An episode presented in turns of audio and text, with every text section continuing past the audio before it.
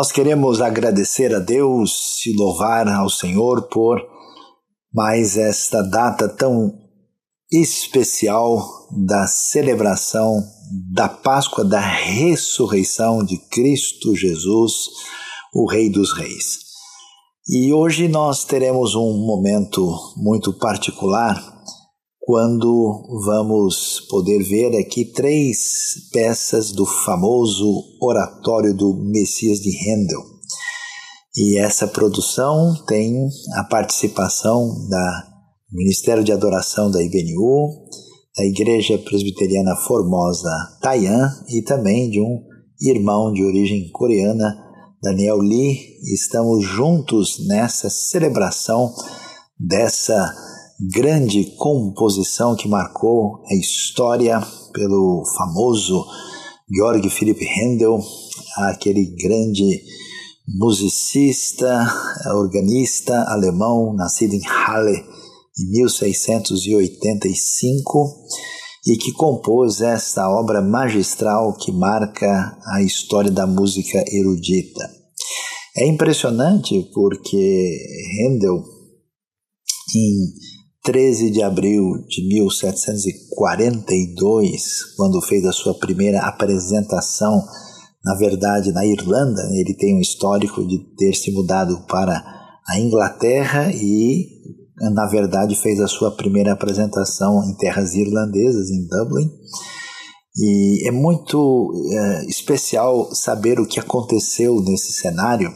Aqueles que é, eram auxiliares de Handel nessa ocasião contam que ele foi tão tomado pela grandiosidade da história do Messias é, que eles levavam comida e Handel não tinha desejo de comer, ele mal dormiu naquele, naqueles dias especiais e ele então quantas vezes foi pego ali em lágrimas mostrando né, o seu a sua emoção atingida profundamente por aquilo que ele mesmo descreveu como uma espécie de invasão do céu na terra, celebrando talvez uma das composições é, poéticas musicais mais expressivas da história.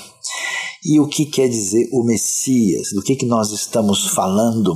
E eu queria que nós é, ouvíssemos um pouco do Evangelho de João, no capítulo 19, quando o texto nos diz o seguinte: Pilatos mandou preparar uma placa e pregá-la na cruz com a seguinte inscrição: Jesus Nazareno, o Rei dos Judeus. Muitos dos, que, dos judeus que leram a placa, pois o lugar em que Jesus foi crucificado ficava próximo da cidade e a placa estava escrita em aramaico ou hebraico, latim e grego. É muito especial olharmos essa realidade de que a razão por que Jesus foi morto e crucificado foi exatamente porque ele foi acusado de ser rei. E no momento em que o reino deste mundo daquela época é um reino de domínio romano, cujo protagonista é exatamente o César. E aqui então, como Jesus está sendo ah, condenado pelo Império Romano, a acusação é que ele está tentando ter o domínio sobre a uma província que está sob o jugo de Roma e então a sua acusação formal ele é, digamos assim, o Melech HaYehudim, o rei dos judeus e isso aparece formalmente mencionado nos evangelhos e aqui especialmente em João Jesus Nazareno, o rei dos judeus. Mas a pergunta é o que isso tem a ver e como é que a gente entende esse cenário que aparece tão especialmente aí composto pela obra única de Georg Philipp Handel. A ideia de Messias, né, a palavra originalmente, é uma palavra hebraica que se diz Mashiach, que literalmente é ungido. Por causa da prática judaica ou hebraica antiga, de que quando a gente ia ter um momento especial ah, para, de certa forma, honrar alguém, a gente derramava um azeite sobre a pessoa, às vezes um azeite perfumado, um azeite diferenciado, que era uma maneira de mostrar uma espécie de postura de honra, né, de deferência com relação àquela pessoa. E isso então marcou, por exemplo, na consagração de sacerdotes, de reis e assim. O, o rei de Israel desde o passado ele é chamado de ungido. Davi é o ungido do Senhor. Quando nós lemos o Salmo 2, nós temos essa ideia muito clara de que o Senhor está acompanhado do seu ungido que foi escolhido por ele. E por que que precisamos de um ungido? Qual é a razão dessa necessidade de um rei? A Bíblia vai deixar muito claro que esse mundo está fora de lugar, que existe uma rebelião no ambiente da criação, uma rebelião, na verdade, até protagonizada pela postura do próprio ser humano de modo que a nossa realidade é de caos, é de confusão, é de uma certa anarquia, de uma postura subversiva em relação ao domínio de Deus, que de fato é o domínio legítimo. Então Deus prepara um caminho na história que é um caminho de retomada desse seu reinado. E isso acontece quando ele estabelece esse protótipo de reino a partir do que ele faz na sua aliança com Davi, com a descendência de Davi. De modo que, quando os caminhos de Israel e de Judá se perderam na história, Deus levantou os seus profetas para dizer que um dia o descendente de Davi, o filho de Davi, haveria de vir para conduzir de volta o reino a Deus o reino diante do seu Pai.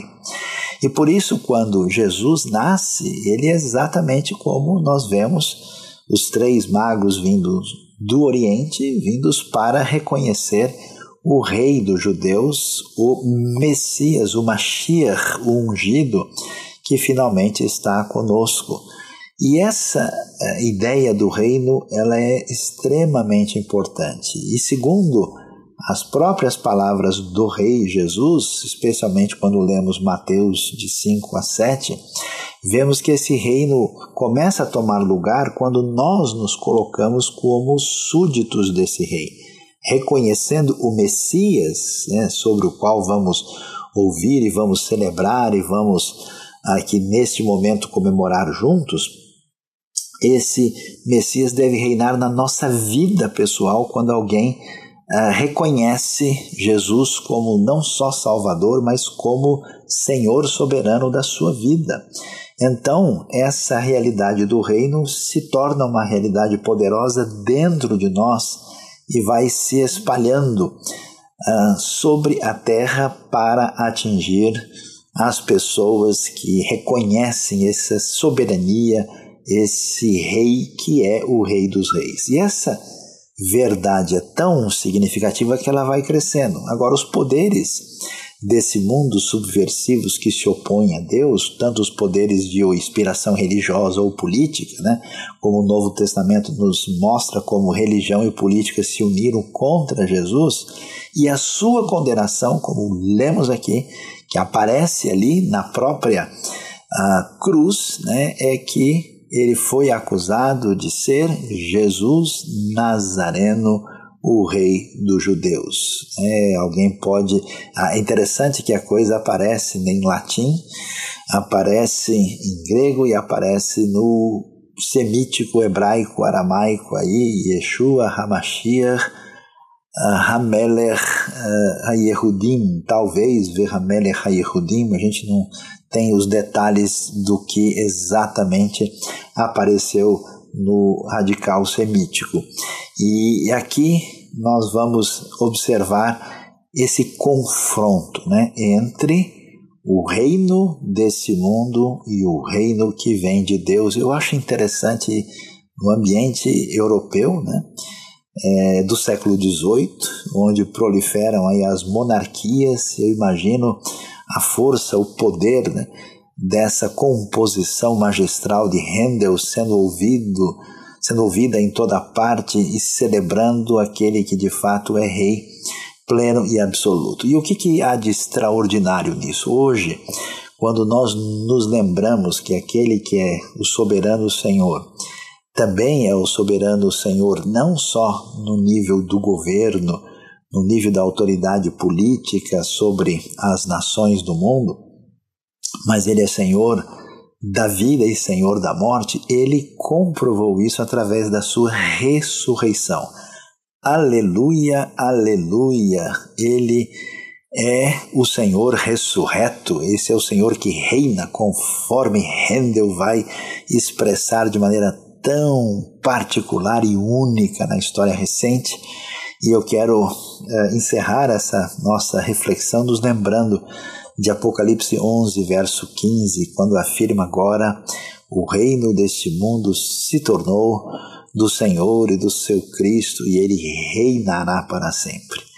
Não há como fugir dessa verdade. Aquele que foi acusado indevidamente pelo império subversivo de ser um rei que não deveria reinar, ele de fato é o rei dos reis. O poder da religião tem os seus limites, o poder político não pode subsistir, a glória de Roma se foi, e agora nós estamos vendo cada dia mais esse evangelho do reino se espalhando entre todas as nações, milhões e milhões de pessoas na história e hoje em dia, em todos os continentes e lugares da terra, têm se dobrado reconhecendo o reino de Cristo Jesus, nosso Senhor, e mais cedo ou mais tarde ele virá. Virá para trazer o reino de Deus na sua plenitude, quando o caos, a confusão, o mundo na sua rebelião entrará na ordem e sob o domínio legítimo de Deus nosso Senhor, do nosso amado Cristo Jesus. E eu convido você, inclusive, a ver esse momento, a participar, não somente com uma apreciação estética,